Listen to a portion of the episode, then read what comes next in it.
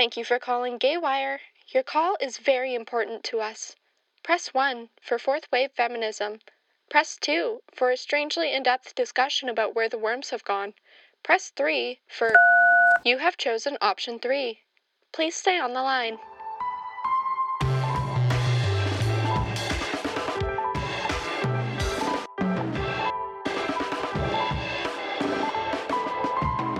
Hello, and thank you for choosing option three. You've reached Gaywire, where everything's at least a little bit queer.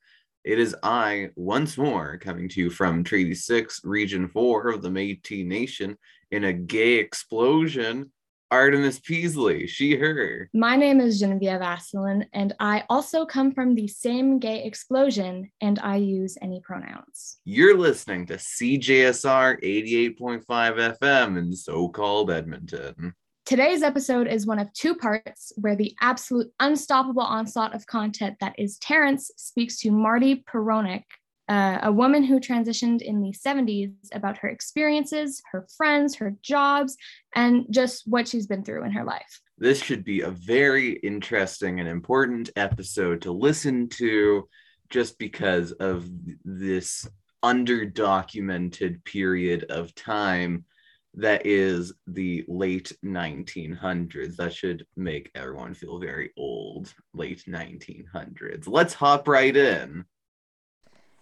And just before we get started, this is Terrence Adams hopping in to give a quick content warning uh, about the interview you're about to hear with Marty Peronic. Uh, so the content warning includes uh, graphic descriptions of homophobia and transphobia, as well as mentions of survival sex work and a use of a slur.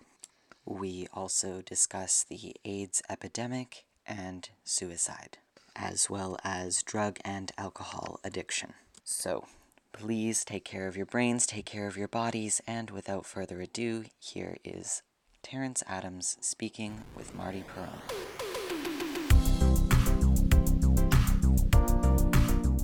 Sure. My name is uh, Marty Peronic, uh, and I am she and her.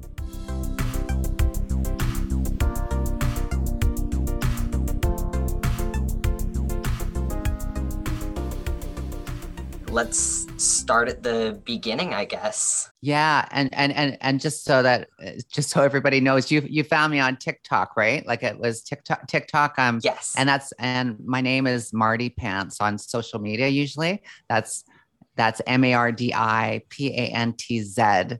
Um. On um.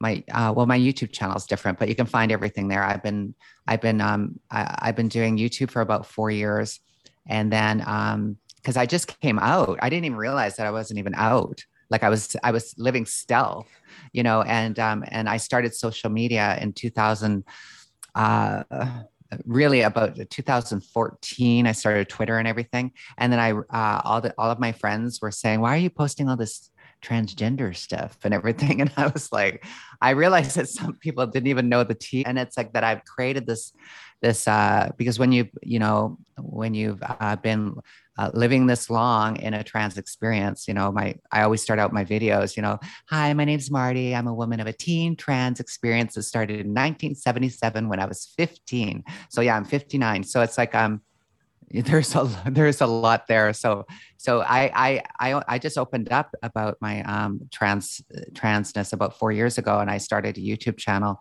and um, started because i realized that there wasn't uh any of us that sur- well i know one person that survived from back then one person.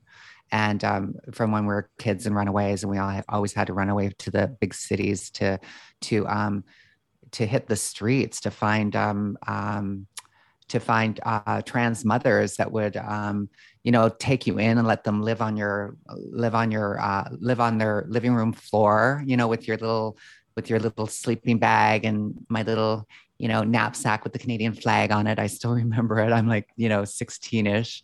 And, um, and I'd be sitting there, I'd be laying on the, uh, I'd be uh, laying on the floor or sitting on the floor watching every night, like it was a, like a ritual. Um, all of the, uh, all of the older transsexuals because they were called transsexual and sex changes then that, that's was that was the verbiage and they'd be every night they'd, they'd be sitting around the dining room table getting ready with their makeup mirrors and and i would just be just sucking in all the knowledge right? Because there was no lgbtq centers. There was nothing like that. Like you it was just not even you couldn't even fathom that that would even existed right? We were so marginalized. So that's how us uh, kids figured out how to do this which is which was you know highly dangerous and crazy right? And um and um you know but that's what you did. You kind of it was kind of like trying to find an apprenticeship you know it was and and then you would just get their dry cleaning and clean their house and do all that stuff. And and that's that's kind of what you had to do. And you know and and pose the the, show pose kind of you know is saccharine sweet kind of covers that you know? But you know paris is burning is really kind of like what it was like you know what i mean? Uh, but just just think of it west coast canadian style right? Like on davie street right? It was quite quite remarkable. But but yeah that's how my journey started. I was like I was, um, you know, flipping through a magazine, you know, in the loo at my, uh, and my mother had all of these like gossip magazines and stuff. And, and, and there was this, uh, there was this spread about Christine Jorgensen about like, I, I don't know, maybe it was her 20th anniversary of the, the sex change, you know, of, of North America, the first one. And, and I was like, oh, my little brain, I think I was, I don't know, 10ish or something that all of a sudden I realized, oh my God, you can do this you can actually do this. It's like, and they were saying, yeah, most major cities were, um, you know, doing it or had, you know, um, ways that you could figure that out. So that's what kind of made me realize, okay, all I have to do, because I grew up in Calgary, Alberta, right? Back in like the 60s. So it was like, I knew at a young age not to say anything because, you know, so many of my friends were, um, you know, a lot were caught by parents that were very because everybody was so conservative. And the next thing you know, you're seeing them and they're they're they're basically uh, you know like a Frances Farmer thing. You know, they're they're they've had electric shock treatment to um to make them not who they are. And um and so I knew just to kind of keep it all inside. And I, I just had to grow up enough to figure out what to do and get the hell out of here, you know, and that's kind of even even just saying this right now i can just feel my heart kind of fluttering because it was just so horrific back then. So that that was my that was my coming out kind of stuff which is horrible that you know um, that you had to do that. But you know that's that's what i did. I just ended up um, you know finding in calgary the kids uh, around the uh, there's uh, there was a major club called the parkside continental and it was off the fourth in uh, Calgary, and there's a big park beside it. And all us, they used to call us the tweenies of the forest. and so all of us young little, we called ourselves gender friends then, right? Uh, because there was no words for non-binary, right? And me as an old person, this is sidebar, as an old person later on social media, and I was seeing all of this non-binary stuff, and I, my old trans brain was like going, "Oh my god," clutching my pearls, like you know, because I was so in the binary in my head, right? And then I realized, oh my god, it's like of course I, I had a non-binary binary phase, but we just had to pick a lane really quick and and and go for it because it was compulsory to be stealth and just to do it. And and it just made me get in touch with that and um, yeah, you know watching the younger generation on tiktok and stuff that's what gravitated me towards that because i knew i could just learn so much for my inner child that never had that uh, experience to be able to to be able to just kind of be that and just to be around community and just to you know who knows how I would have turned out you know then because um you know there was just no choice back then. So um yeah. Anyways I'm all over the map but it's like I'm, I'm just so grateful that I'm living to uh, uh, living and being able to live with the younger generation and be exchange with each other, you know, because so many uh, older transsexual women that I know, they have these really binary brains. And, you know, and I understand because like that's, uh, we live in fear still. And, um, but, you know, starting a YouTube channel and stuff, it's like I've gone from being kind of like that binary brain person to, uh, to completely understanding and got, doing my own work around that, my inner transphobia. And I've lost a lot of friends because of that on so uh, uh, trans uh, content uh, providers that you know do not want to be in that camp sort of spe- uh, space. And and i'm you know I, I know that for me it was uh, the only w- reason why i lived this long is because of kindness and and even even on top of all that a- armor of the crap that we had to do um, kindness and also to keep that open mind and to keep adapting and changing because it is evolution right? So yeah sorry i just went on a spiel there. No that was that was great. There was lots of good stuff in there because i oh good. I know that like as as a young teenager it was definitely the the internet that introduced me to terminology to describe myself that I never would have accessed some exactly. any other way.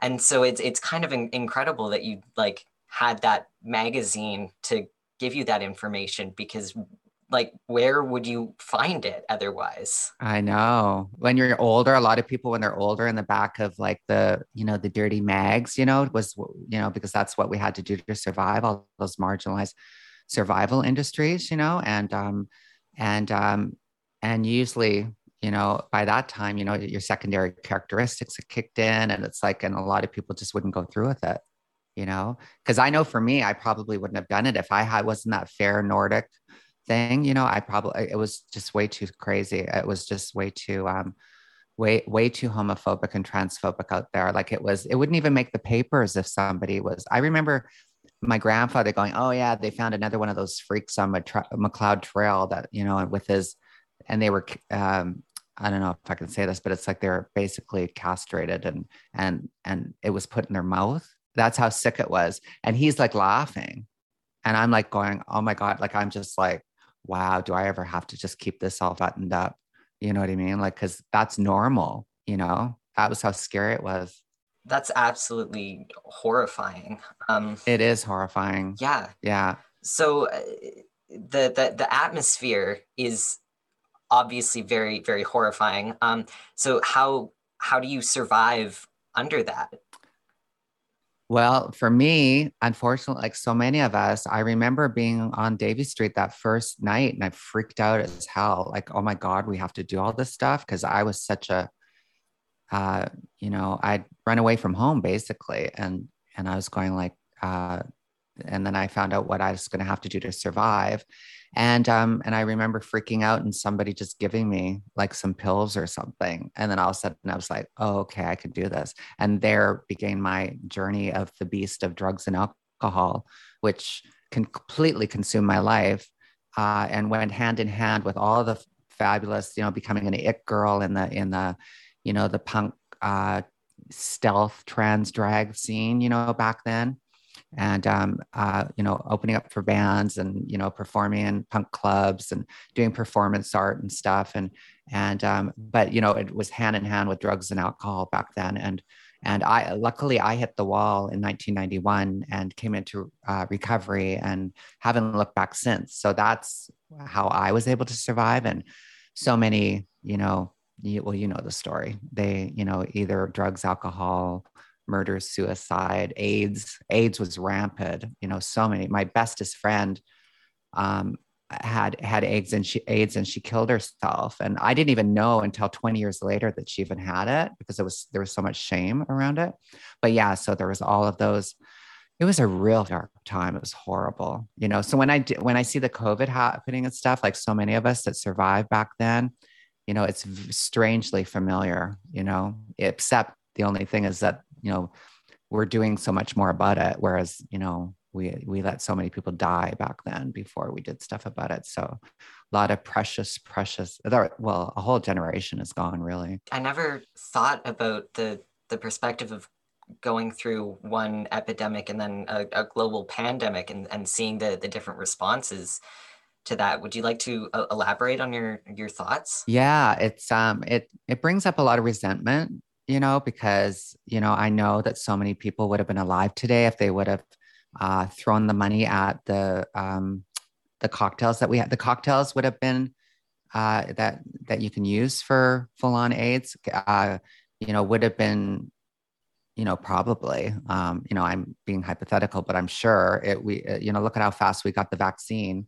you know, it's, um, you know, I'm sure those cocktails would have done have been done away quicker. Like even when I was in recovery, like 1993, you know, one of my sponsees was this this uh, young gay guy that had AIDS and he died, and that was like, you know, it, it was still, you know, eh, you know, um, and then the next year, you know, they've got these cocktails out and stuff, and um, so so yeah, there there's a big difference uh, between that because of course, you know, you know, uh, forget about trans people, gay people were like the, even were you know, we're like where trans people are now when it comes to the conversation.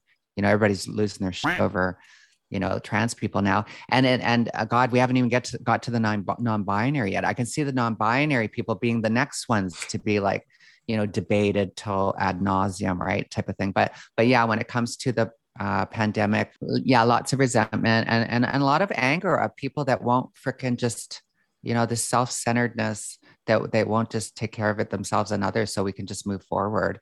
And that was kind of like what it was, you know, with, with AIDS. It was just, you know, othering and all of this. Uh, going back to sus- suspicion and all this medieval thought processes that are and and people you know um, use it for their advantage, you know, whether it be politically or whatever the hell's going on. But yeah, yeah. So yeah, lots of stuff there. Yeah, lots of stuff there. it's interesting because I find that that on online a lot of young uh, queer folk like don't don't seem to remember that this happened to people like us and it wasn't that long ago.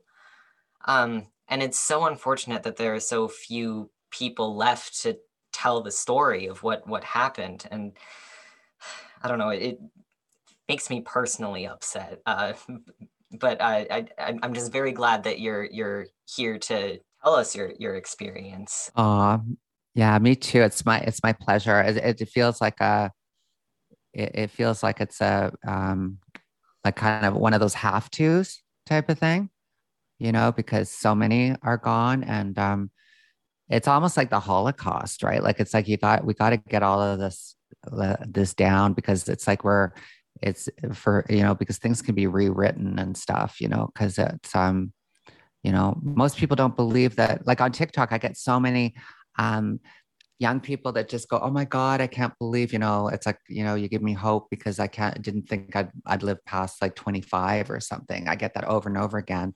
And and all of these um, their parents and communities that these people that uh, the kids that live in it that tell them that they that that it's a trend or a fad or it's just so ridiculous right? So so i love putting out content to just you know show that we're that that we're here and we exist you know? Yeah. You you mentioned the the punk stealth trans scene um, and that sounds very intriguing. Would you mind telling us a bit about that? Yeah um, well see when uh, when my transition started and everything it's like um um you know what i had to go on was my mother and stuff like a lot of people do you know they whatever they're transitioning as they, they look to their parents and stuff or whatever they're it's environmental right and my mom had a modeling agency uh, and finishing school. That's how old I am. It's like Lorraine School of Finishing and Modeling. And um, so, you know, I, I was like doing homework, watching people walk around with books on their heads and all that stuff.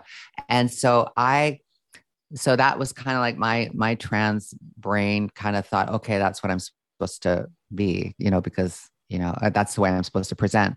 And it just didn't really sit with me well because I was really not into Barbies and all that sh- stuff, you know, that much. Or and I wasn't into the GI Joe. I, I was kind of like in the middle with all that stuff. And um, and then um, and so when I ran away, thank God, punk rock was happening was was was really exploding on the west coast you know is it new wave? You know like my trans mother said to me you know that one day out one day at the um at the makeup table she looks down she goes she goes honey it's all about a new wave. She's like pulling a red streak through her blonde hair. I'll never forget that. And i was like wow mind blown right? And i and she's dragging me around to clubs but then i saw this punk side that was happening and i really and the punk girls and these um and they were presenting not in the traditional way and i i really grooved on that and um and i ended up uh, moving to victoria and becoming um part of uh, becoming part of this leather girl gang called the Speed Queens because we hung out in this laundromat. We all met in this laundromat with with Speed Queen washers and dryers, and so we called ourselves the Speed Queens. And they were all um, always pl- uh, playing with, um, you know, uh, I don't know what to say, gender, gender expression, because you know some of them were everybody was kind of playing around with their sexuality and stuff too and and we're in the you know leathers or, or we we're in our whack gear, which means women's army corps, you know, women's army corps outfits, like, you know, with the ripped up fishnets and winkle picker pointy shoes. And, you know, we go, you know, we'd go go to gay clubs and that were playing all the disco stuff and hold the DJ hostage and play all of our punk records that we brought type of thing. And and we'd like open up for bands like uh, like um where it would be like uh, we were kind of like the sidekicks to the Dayglo abortions and stuff that that was a bit famous punk band at the time in Victoria. And um uh, and it was really great because it made me re- and then they introduced me to Nina Hagen and like um, and like all of these like Jules and Diamanda Galás and all of these really amazing um, uh, p- uh, punk rock singers and performance artists and stuff. And then I realized, oh my God, good. I don't have to be this like foo foo, whatever. And foo foo's, I can do foo foo. Sometimes I have that foo foo moment and I want to be all glamorama ding dong, you know what I mean? But it's like, it's so great that I could just, you know, it, it was really, it was really, um, it was huge for me as a as a woman of a trans experience to um, realize that you know there you know uh, uh what you know what being a woman is or isn't or it's it just it, there's there's no boundaries around it so that was great and then um and then I started performing. I started lip syncing a lot of like Wendy O. Williams from the Plas- Plasmatics and stuff like that. And you can catch some of that on my TikTok. I actually posted one today about it. And um, and uh, and you know Nina Hagen, Siouxsie and the Banshees, and me and my uh, girlfriend Tiggy. She was this uh, uh, young trans girl that I ran away with that was like a year and a half younger than me. She's the one that uh, killed herself, uh, that had AIDS. Um, and we started performing. We started becoming, um, getting some notoriety in the clubs in, um, it, when I moved back to Vancouver. And so we were like headlining our own shows at the Love Affair, which was, um, which was a real, uh, it was kind of a queer punk punkish place, but queer in, in the sense that it was mainly straight, but but the straights were queer. you know what I mean? If that makes sense. Because to tell you the truth, the gay clubs were really freaking straight back then. They were really, you know, binary straight brains. It's like, I and I we found that the artist, I found that the artistic punk community was much more, uh, um, um, well, they were part of it. They were kind of part, they were part of that, um, you know, playing with gender expression, all that stuff, you know, and um, so was, I felt safer there than I did in most gay clubs. And a lot of gay clubs, they wouldn't even let you in. It, like, especially if I was, we were in our punk gear and stuff. It was crazy. It was really weird. So it was very instrumental in forming me as a, as a young woman. And, um, and then I started doing performance art with Tiggy and we started making a name for ourselves. And then um, unfortunately, I went to, she drove me to detox because I was the mess. And, and that's when I didn't look back. And while I was getting my recovery the next year, she had, uh, and I had to stay away from everybody. Uh, she, she, she killed herself, uh, which was unfortunate. So, um, I'm actually sitting on, uh, on an album called Magdalene Ho that, that I have not done anything with. And because I'm scribbling and doing stuff and I don't know whether it's a play or a book or an audio book with music. I don't know what it is, but it's like I would love to um, uh, honor my friend Tiggy, who was an incredible creative. She was also a Métis from uh, a beautiful Métis trans woman from Saskatchewan, with a, even a more horrific uh, piece of trauma on top of all of everything that we are as trans people from back then. And um, and I think that the whole um, uh, reconciliation and everything's happening in Canada and everything is just. I just, I just really feel like I really need to tell Tiggy's story, like, uh, and th- that whole thing, and um, and um, and of course the whole narrative about uh, being trans back then, but um, just honoring all of those pieces, right? So, yeah. Did I answer your question? Yeah. oh, yeah, good. All that good. and more. oh, good. I can Yeah. blab a bit. Yeah, I um I love uh, what you said about uh, the punk scene and the the way that gender expression was played with because it's when you read about it, it they don't say that that it's significant to queer history because they never say that it's significant to queer history but it's it's And that's so crazy because one of the Yeah. biggest punk rockers in New York was Jane County. Jane County was a, uh, you know, they call it the said transsexual back then, but she, she was like performing at CBGBs with everybody else, all the big punk rockers at the time. So it was huge. It's just kind of like how drag, like where they think that it's like, oh my God, they're clutching their pearls because, you know, uh, women and, um, you know cisgender women or whatever you want to call it like you know what i mean? And and um, trans women you know are like finally getting uh, their recognition and it's like hello it's like we were always here. Like there's i can name so many fabulous like drag women uh, from of drag and trans women of drag you know from back then too you know in alberta even right? So it's kind of nice that um you know we have all uh, all of these ways to communicate this yeah and and leave leave a correct history. Yeah. yeah would you would you mind talking a bit more about drag in alberta Yeah, sure. Oh my God. Oh God. The drag queen saved my little tranny ass, I tell you. It's like, and I can say that because I'm old. Uh, but it's like, um, but they um, oh my God. Uh, I remember I remember uh, sneaking into gay clubs. This was after I got caught and brought back to Van- from Vancouver. Uh, so I had already figured out, you know, the ways of the magic eye line and how, you know all the the moans and all that stuff, right? So, um, so when I got uh, I got like taken back because I was underage. Um, I started sneaking into the clubs in Calgary, and um, and I never told anybody my age. So I I was doing like um, drag shows at 17, and then I was headlining by the time I was 18, like doing Bette Midler, like doing the whole Rose soundtrack live at last, being like a, you know being you know the the whole like uh wheelchair thing, wheelchair you know uh you know mermaid you know act and everything like everything. It was crazy. With my harlettes and dancing at the back lot in Calgary when it was on 9th Avenue and it was like an after hours club and uh, oh my god it was so great. Uh, um, uh, and these these drag queens there were were like my aunties and uh, stuff that um, because there was not there was not a there was not a there was not a trans scene in um, trans street scene in Calgary right? And and then to make you know uh, because you know I had a high overhead to take care of myself type of thing. I was always you know walking the dog as we used to call which is you know prostitution.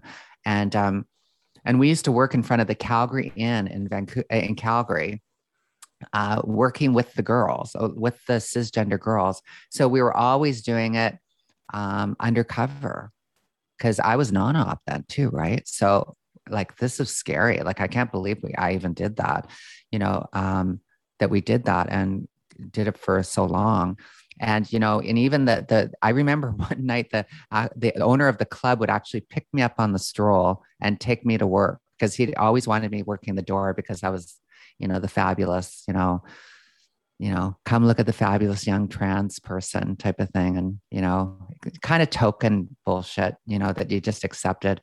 Uh, but this was a after hours gay club that they were allowing punk stuff to come in and stuff. So we uh so it was great. And um and we kind of took over and, and i went from doing stuff like bette midler and all that. And then i started to do that's when i started to flex flex my muscles uh, me and tiggy flex our muscles and the, the whole backlot girls a bunch of punk punk trans young trans drag queens are, they were they were actually they some of them just turned out to be you know gay man afterwards. But but this whole everybody was expressing gender at this backlot and we were doing a lot of the punk uh, icons at the time.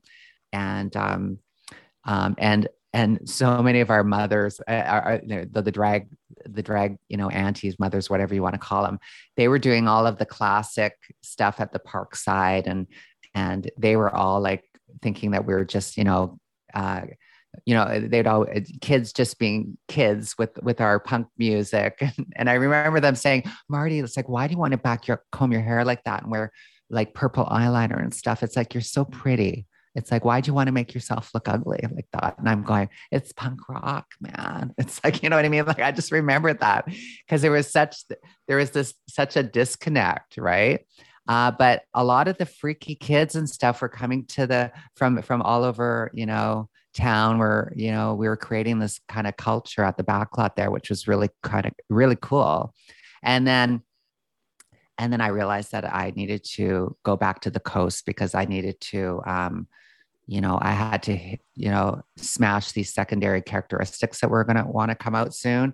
And I had to go to the doctors and all that stuff. So that's when I, um, and also the drag scene did not, eh, uh, uh, did not feel, um, I always felt like I was visiting. I always felt like I was visiting.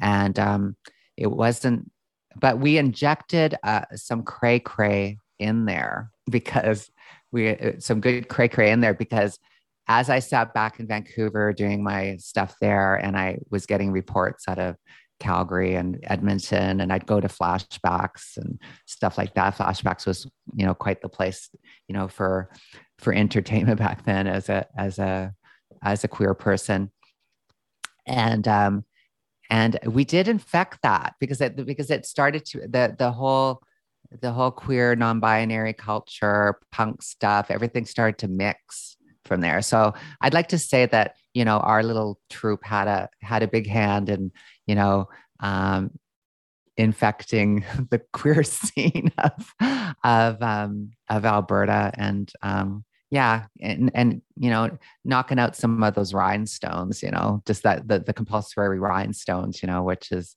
which are which are cool to wear but you know Yeah, gotta mix it up though.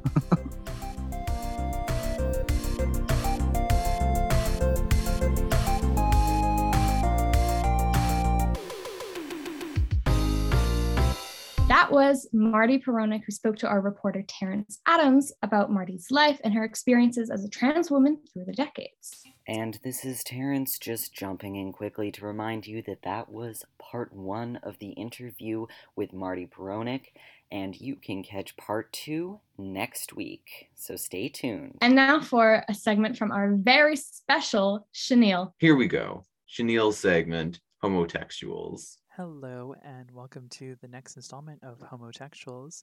I'm your magical host, Chenille Ranasinga, a part of the Gay Wire team here on CJSR 88.5 FM in so called Edmonton, situated on Treaty 6 territory. First, the usual disclaimers.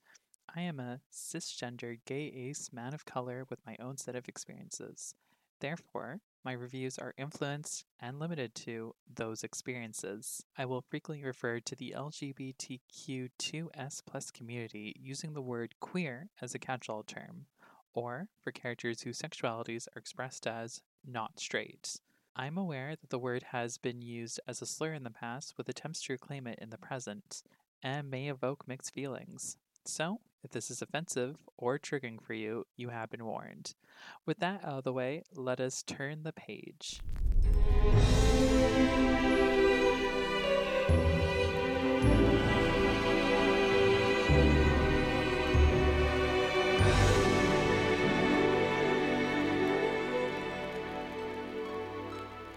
To start, we have Heartstopper by Alice Oseman. This is a YA graphic novel with romance and drama. It contains a character or characters who are gay, pansexual, trans, and or lesbian. Trigger warnings include homophobia, including a forced outing, bullying, mental illness such as depression, self-harm, and eating disorders. Charlie is the anxious and out student at his all-boys British school. He has resigned himself to remaining on the sidelines of school life, both for his safety and mental sanity. Then Nick comes blazing into his life. The cheerful rugby player is a year above him and one of the few on the team that didn't give Charlie a hard time when he was outed. Soon, the two strike up a friendship that stumps everyone around them. This graphic novel is one of my favorite comfort reads. The characters are so endearing and heart wrenching to read. While there are plenty of heavy moments in the novel, there are just as many light moments. And dogs. With anyone who has had struggles with mental illness, some parts of the plot may be a little much for you. So please take care when reading Heartstopper by Alice Oseman.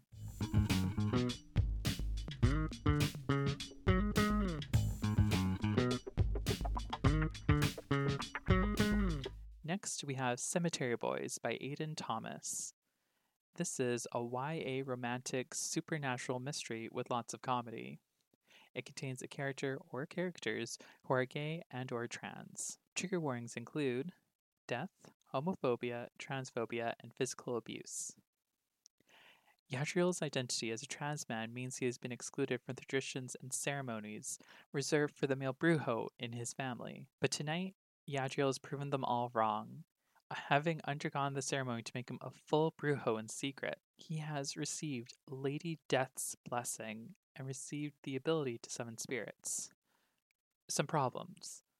The summoned spirit, Julian Diaz, refuses to move on, and people are going missing. Could the two be connected? This was a nice, somewhat easy read. Aiden Thomas paints a vivid picture of many traditions and stories associated with Latin American culture. Definitely would recommend Cemetery Boys by Aiden Thomas when we get a little closer to Day of the Dead again.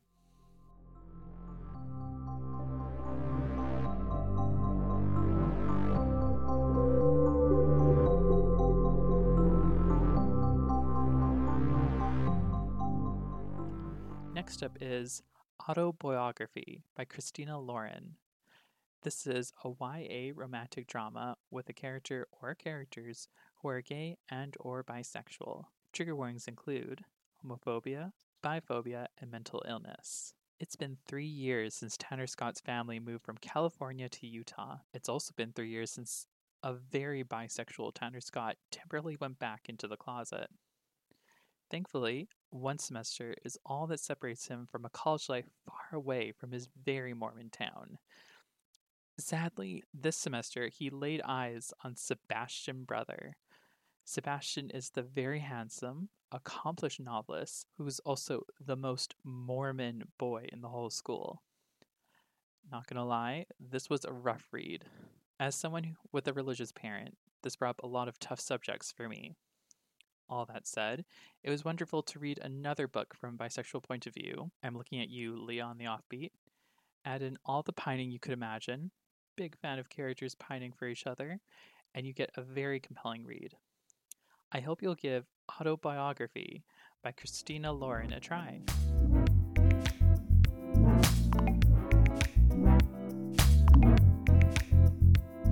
Finally, we come to Check Please by Ngozi Ukazu. This is a graphic novel with romance and drama and pies. Trigger warnings include mental illness, such as depression, and physical injury. Bitty is the figure skating champion, budding blogger, and expert pie maker who has joined the Samwell hockey team. Through the lens of Bitty's vlog, we see him face all sorts of challenges, from the dreaded hockey check to the moody team captain, Jack. The solution?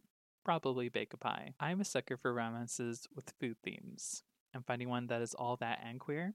Sign me up. Definitely want more lighthearted reads on this list. Small warning though, a little bit of a slow burn, or at least it felt like a slow burn to me. If you want something to read while you bake a pie, pick up Check Please by Ngozi Ukazu. And that's all for this installment of Homotextuals. For those of you who are just tuning in, never fear.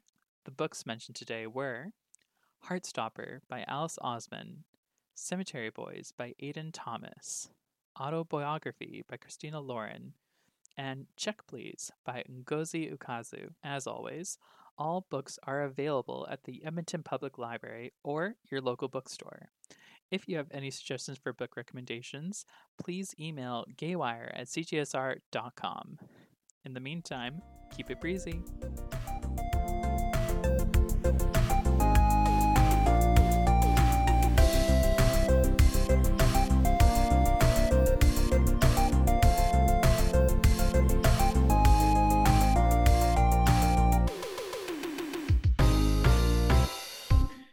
And that was Homotextuals, hosted by our very own, very special Chenille. He's a great guy. That guy reads a lot of books. And that is all the time we have for today. Gaywire is a production of CJSR 88.5 FM in so-called Edmonton on Treaty 6 territory. We acknowledge all the many First Nations, Métis, and Inuit whose footsteps have marked these lands for centuries, including but not limited to the Cree, Saulteaux, Blackfoot, Métis, Dene, and Nakota Sioux.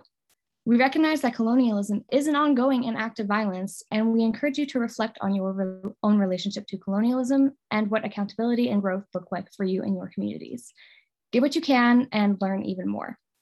Thank you to our guest, Marty Peronic. And Terrence jumping in one last time, just to remind you that the interview you heard today was part one of my interview with Marty Peronic, and so you will be able to catch part two next week. Today's show was produced by Shane Giles, Joe Victor Krieger, Asha Linda, Terrence Adams, Chenille Ranasinga, Genevieve Aslin, and myself, Artemis Peasley. Follow Gaywire on Apple Podcasts, Spotify, or wherever you download your podcasts.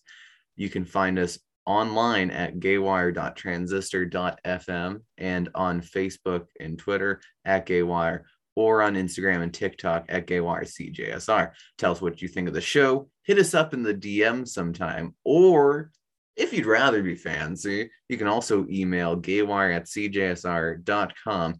And you never know, you might just get to be a part of the show.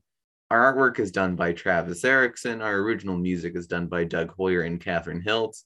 And make sure not to change the station after this airing of your only and favorite queer radio show in Edmonton, because we have our music segment, Queer Jays, right after this. Until next week, keep it breezy and Please stay on the line.